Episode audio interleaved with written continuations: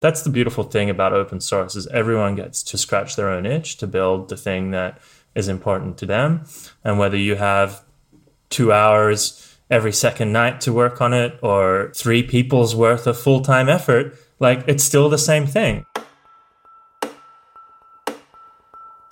This is Contributor, a podcast telling the stories behind the best open source projects and the communities that make them. I'm Eric Anderson.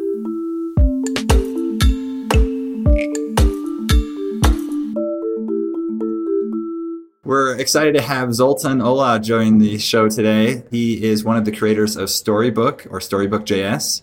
Zoltan, thanks for coming on. Yeah, thanks for having me. And just to correct you a little bit, I'm not one of the creators, but uh, I'm deeply involved in the project these days, and I'm sure we'll get into that uh, in the podcast. Perfect. To level set with the group here, what is Storybook? We'll start there, and, and then we'll get into more detail on how, how it came to be. Yeah, so Storybook is um, sort of the world's most popular isolated component development environment. And what that means, it's a it's a class of software that uh, is able to reach into the components in your code base, and it gives you an environment where you can develop those components independent of the application or the design system that they're built for. And that primarily means recording the the states that those components can be in in terms of their inputs, which is usually sort of plain old JavaScript, and then uh, that gives you essentially a catalog or you know documentation that helps you develop components. It helps your team develop components in the future. And then it also leads into other additional kind of bits of functionality on top, such as testing, um, such as review, uh, integration with design tools, uh, and anything basically that helps developers in the component driven kind of development methodology. Got it. And, and maybe as points of clarification, so it's, it's not a design tool like I think of Figma or other things, but a complement. It's a complement. Yeah, it's a tool that front end developers use, and it sits side by side with their editor. And Storybook is is hot module loading. It's refreshing mm-hmm. um, components sort of next to their editor, and that's a better development workflow than sort of trying to do that inside uh, an application itself where you may not have the data accessible that your component needs for whatever you're building. You might not be able to easily get to that state that you're working on inside your application. And then thirdly you might have a hard time actually starting the application if you're a front end engineer. You know it might require all sorts of bits of the stack and databases and dependencies. And we've all seen that. You, yeah. type uh, whatever npm start and you just get you know a screen full of errors uh, and you have to right. ask a, an engineer to help you out very good so tell us the story on how how we got to storybook and and along the way you can tell your own story where did this begin at least for you or, or where did the project begin for sure, yeah, it's quite a circuitous journey actually. So uh, my two co-founders uh, and I, Tom and Dominic, we were running a, uh, an agency. We we're running a little studio uh, and doing app development on on behalf of, of clients and we found that this component driven methodology, sort of no one was talking about it then, we're sort of talking five years ago, uh, really helped us build apps faster. We were able to both reuse components between clients. So we'd build them once and then we could sort of build them into, into every app that we worked on and we could really speed up our development process, right? So folks could be working on building the design, developers could be developing the components even before a design existed because they sort of knew what the data requirements would be. Mm-hmm. Um, and so everything was really like able to be well parallelized using this methodology. And we built tools internally at the studio to support that methodology. And so that's kind of spiritually for us where Storybook was was born, and it's going to be different mm-hmm. for for different people after that, our studio was actually acquired by uh, Meteor. They're now Apollo. They um, yeah. are stewards of, of GraphQL. So um, our team joined Meteor, and we sort of brought this methodology along with us, and um, and, and, we're building products inside Meteor.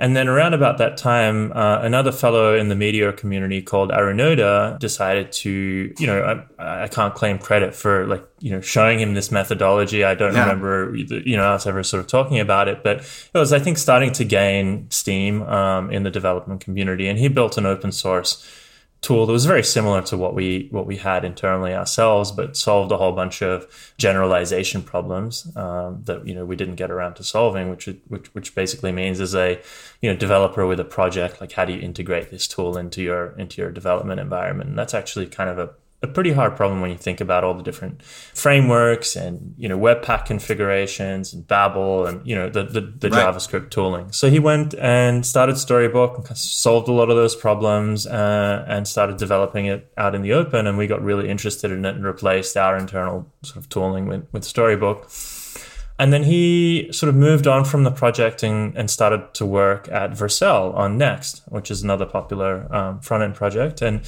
and sort of put Storybook up for adoption um, to the community and said, hey, you know, we're looking for maintainers. I'm looking for maintainers. I don't have time for this anymore. And that's when we got really heavily involved in it. And this was back in, I want to say 2017 ish. And that's also around the time that we left Meteor to start Chromatic, um, to start our uh, UI regression testing tool that we built on top of Storybook to kind of leverage the work product that was being developed inside Storybook and to solve a long running um, pain point for front end engineers around UI testing. Oh, very good. So that's the kind of first part of the journey for us. Yeah, no, I, I mean, it's, it's exciting. You get to experience something, have a methodology, and then get to kind of inherit it later on. Yeah, it was sort of weird, and we were we were at a time in our career then where we were so focused on on building the studio, and then later we were like running at a million miles an hour at Meteor, like working on open source there and on GraphQL. Like we just sort of didn't have time for it for for open sourcing our, our products and supporting them.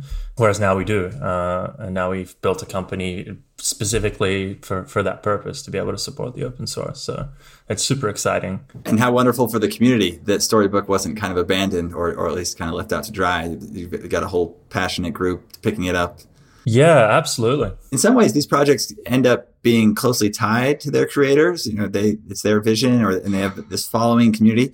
What's it like to inherit a project and assume the reins. Yeah, I mean, in our case, it felt very natural because the vision was was our vision. It was a shared yeah. vision that we have. So it wasn't sort of it wasn't alien alien to us in any way. We were excited about it because there was a lot of foundational work, a lot of the early heavy lifting that I talked about before around integration, that kind of thing was was there, and we got to come in and continue the vision um, towards sort of what we're building here. You mentioned at the beginning that this is all very tied to this idea of components. Maybe you can kind of help us frame where we are in time. Were you at Meteor and and kind of early days in Vision, was that all React? Was that all kind of web components? Yeah, so so the early days of Meteor, we're actually um, programming in a technology called Blaze, which was Meteor's in-house reactive componentized view layer, and we ended up kind of phasing Blaze out in favor of React. And so we're still heavily a, a, React shop. Storybook now supports most of the view layers under the sun. We've architected in a way um, such that the tool can be plugged into them. But uh, yeah, that's that's kind of the history. But the idea of Storybook kind of depends on a web component or, or component view of the world. Um, exactly. Which I guess exactly. is now standard, so maybe it's not novel anymore. But yeah, but at the time I mean, it was new. Yeah, definitely. But to us, it just made a whole bunch of sense, and I'm really happy to see that the underlying sort of concept in the architecture has has spread across every sort of modern view layer. There's consensus around the fact that hey, like really modular UI components with a well-defined API and a, a non-leaky internal implementation is, is is the right way to build things. Yeah, it's also interesting to hear about your path to the company. Mm-hmm. Take Tailwind, for example. They built an, an, awesome open source project that helps developers, and they went the route of building components that you could you could buy um, and, and, you've gone the route of this kind of UI testing framework, which I guess was kind of maybe what you wanted all along. It kind of fits your vision of making UI development more robust. But yeah, tell us how you got there. The testing is really just one part of it, but to us, it was the lowest hanging fruit because it was such a painful part of the development, app development process, um, really all along. So, you know, CI CD has become like it's taken you know the best part of decades to become to get to where it is now but it's basically an accepted methodology for for building software. It's like yeah we want to ship fast and in order to be able to ship fast we need to have a you know pretty decent test coverage and a CI/CD strategy to help us help protect us from the pitfalls of shipping fast. And it was always sort of weird to us that like UI was kind of conveniently left out of that story yeah. It's like, yeah, we have CI CD. Oh, yeah, what's your UI test coverage? And, and we talked to a bunch of companies when starting Chromatic. And when I asked that question, folks would kind of squirm uncomfortably in their seat. Oh, well, yeah, we don't really have tests for the UI. It's like, well, how are you doing CI CD, right? And it's, you know, more squirming. And then it's like, oh, we just kind of manually go in and, you know, make sure that everything's fine. It's like, okay, well, that's not an automated testing strategy, but I get it. It's hard.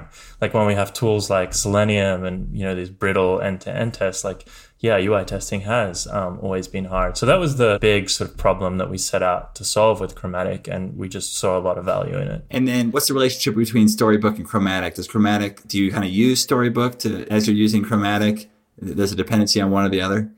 Yeah, exactly. So when you're using Storybook and you're using it during development, you're also at the same time building an artifact. It's kind of a little bit meta, but Storybook is both a tool and it is both a build artifact. So um, when you build Storybook, you get a little single page app that contains all of your components and the navigator and the add-ons and, and whatever that you've installed. And a lot of folks use that to document their design system and host it on Netlify. So Chromatic basically takes that artifact and then sort of adds a whole bunch of additional collaborative functionality on top of it, including UI testing.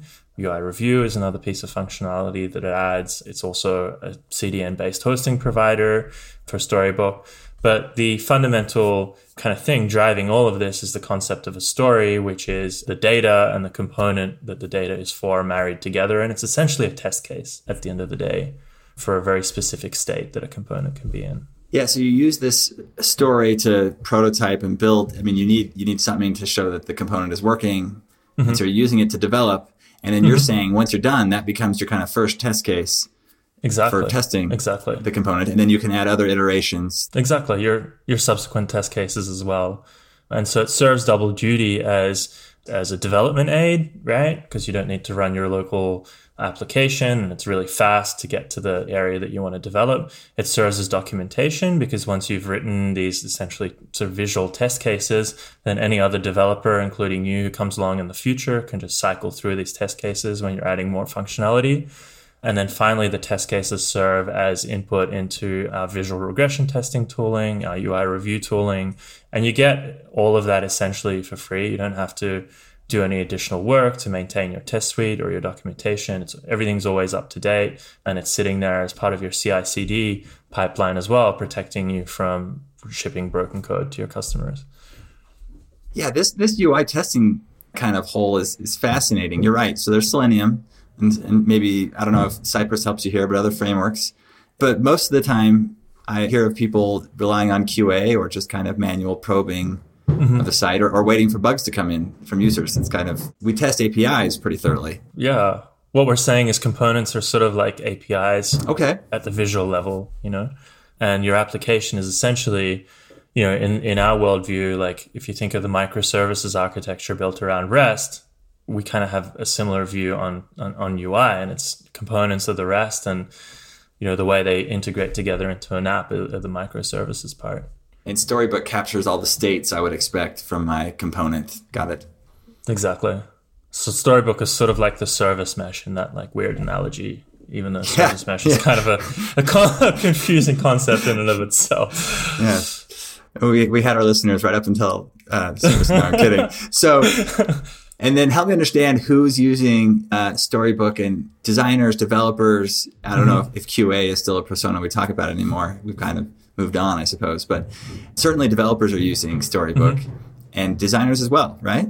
Yeah, that's right. I mean, the, these days the entire product team is using it, and developers use it primarily, and they're sort of building the work product in Storybook. They're building the stories and using it to build their components.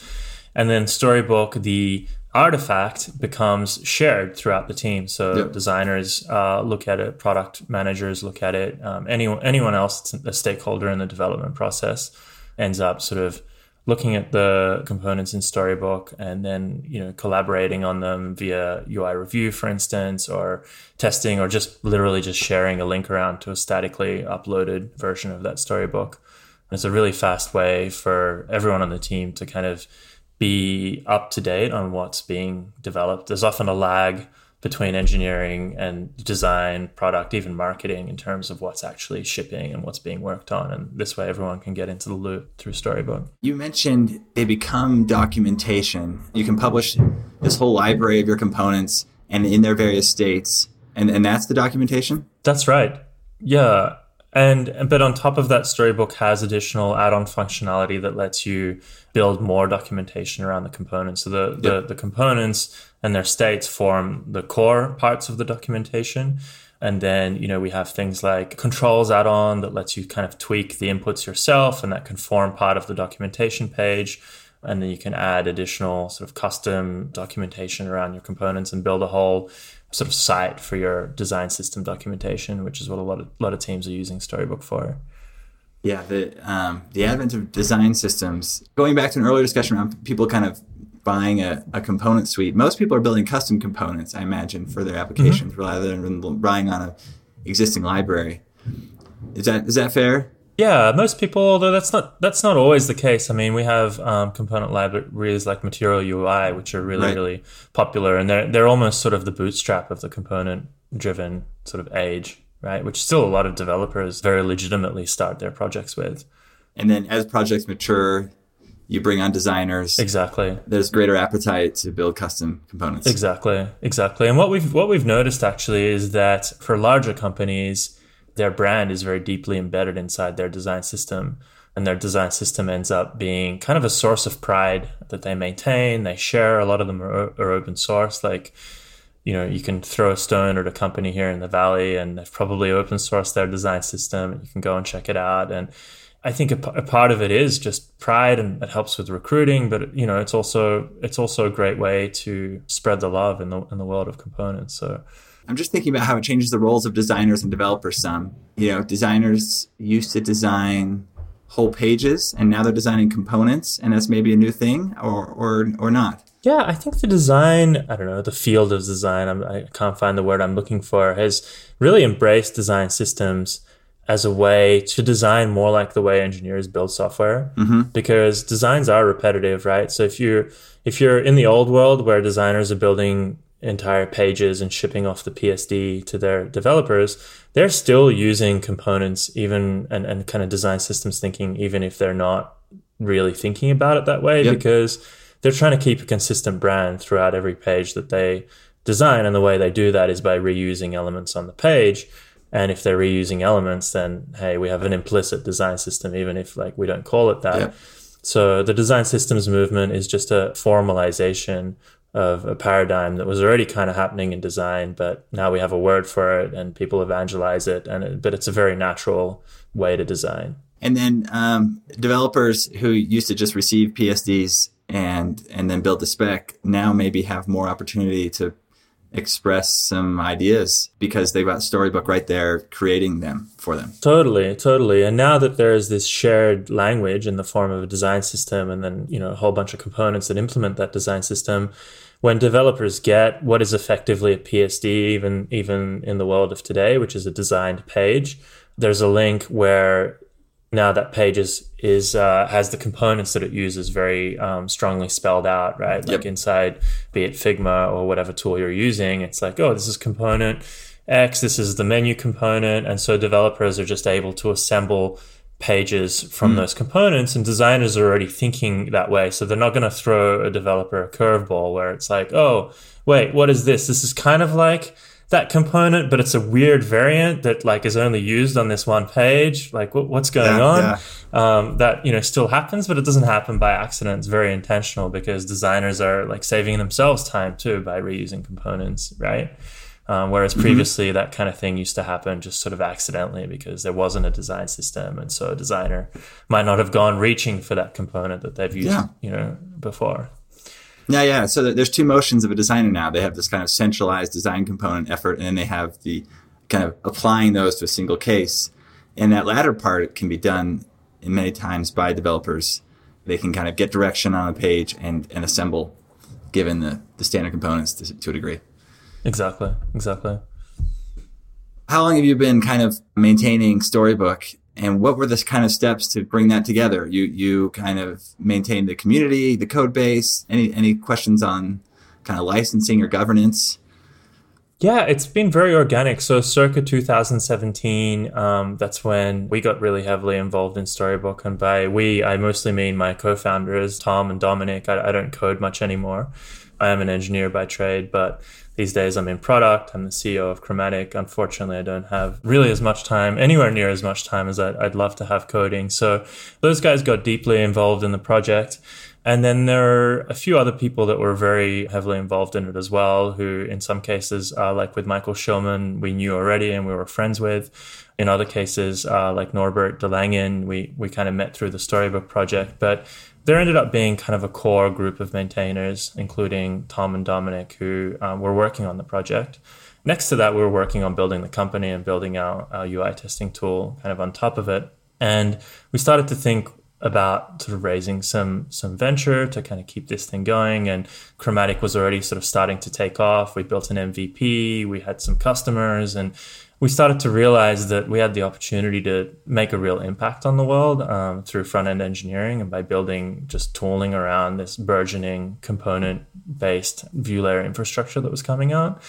And then we also were deeply passionate about Storybook and about driving Storybook forward and, and working in open source. You know, we've, we've worked in open source for a big part of our career.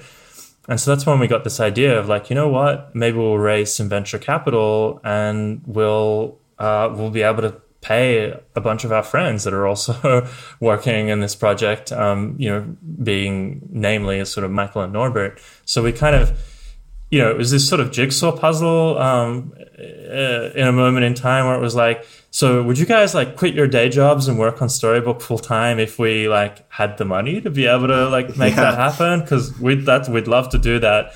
And they were like, yeah, yeah, that'd be really cool. But, you know, like kind of also scary at the same time. And on the investor side, it was like, look, like this is what we want to do. We want to support the open source project. And we want to build a company on top of it. Like, what do you think? And then kind of managed to sort of bring it all together, raise our seed round, get Norbert and, and Michael on board. And that's essentially the sort of start of Chromatic supporting um, Storybook, the open source project and the way that we that we see it is is really supporting it via man, via manpower. We're desperate mm-hmm. to keep it a community, an authentic community driven effort. So we're very very hands off with it. We are just we're just showing up literally with developer hours and building what's dear to us. And yeah. that's the beautiful thing about open source is everyone gets to scratch their own itch to build the thing that is important to them. And whether you have two hours every second night to work on it or you know a weekend every month or three people's worth of full-time effort like it's still the same thing it's just you know you have different amounts of time to spend on the project and, and that's the way that we see ourselves being involved Great. Just because we like talking about open source, and, mm-hmm. and you mm-hmm. mentioned earlier that these design systems are are increasingly kind of behaving like open source. There's a company open sourcing their designs. What exactly mm-hmm. does that mean? I've certainly seen the kind of visual descriptions of the design systems, but they're also publishing code. That's right. Yeah. Yeah. And are people, do you have the same kind of community development? Not, I mean, I guess you wouldn't want to like extend and, and change Airbnb's design mm-hmm. system because that's theirs, but, but you could probably fork it or what's happening in the world of kind of open source design systems? Yeah, that's a really good question. And, and something that I, I don't have a great feel for how many teams actually like fork, say Airbnb or you know Workday's yeah. design system, and then sort of build a, a, tool on top of that. I don't really see that very much right. happening out in the open. I think the real the real power of it is basically with these companies where they have an API and they have components sort of built around that shape of data that their APIs already provide. Their components give sort of their integrators and folks developing on top of their platform some UI as well to go mm-hmm. along with their API. So they don't have to build UI. So everything ends up being on brand. The experiences that they build around the product that these companies have ends up feeling like a natural extension of, of the product. And, and that's just for certain companies that offer something like that. Workday is, a, is an example that popped into my head. Um, and then you have other companies, you know, maybe Airbnb is an example of this, where I think they're just excited to participate in the open source community because it, it lets them sort of hire better developers. And developers have a natural inclination to want to build code in the open and to have other folks use their code and, and make it better that way, find bugs and you know extend it. And one of the properties of a design system is that there's not a lot of proprietary sort of business secrets mm-hmm. in a mm-hmm. design system. So it's not like you're giving your competitors an edge. You know, in fact, you're if your competitors took your design system and then like you know built yeah. their their app in it, they're like helping you. They're spreading your brand, and you know, kind yeah. so so it's it's. I, I think it, design systems lend themselves to being open sourced in this way, whether they're you know really kind of used or not. It still makes a lot of sense for companies to do it. No, certainly. I mean, I could just poke around through Airbnb site and I and I'd experience the whole system. Yeah. Yeah. So it makes sense that there's nothing to hide. Totally. Yeah. Yeah. Great. And then, and where does Storybook go from here? Any thoughts on what 21 or even beyond? Are there kind of big features or vision to watch out for? Yeah, so we've always built, um, and by we I mean our, our, little team, Percolate Studio, Chromatic. Um, sort of, you know, for the longest time, we've built entire pages as components. So from the lower the lower level sort of root, sort of the leaf node components that are pure components like menus and buttons and all the way up to the page level, we've thought of everything as a component, right? And so everything has clean APIs, it's all well defined, and everything can be mocked out along along the way. And the companies that are like the furthest along in the component driven journey are also building this way.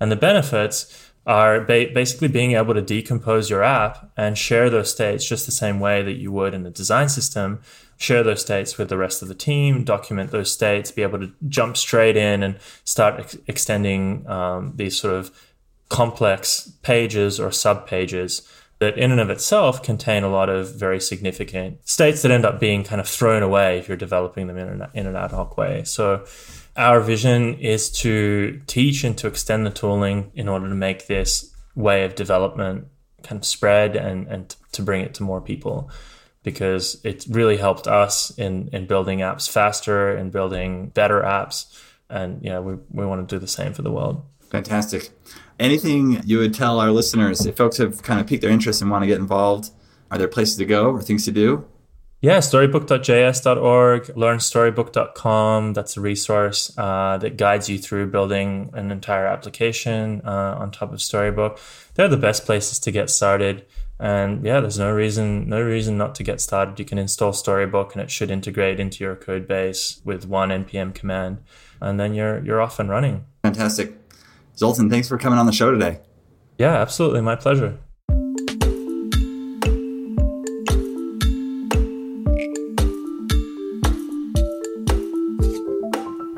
You can find today's show notes and past episodes at contributor.fyi.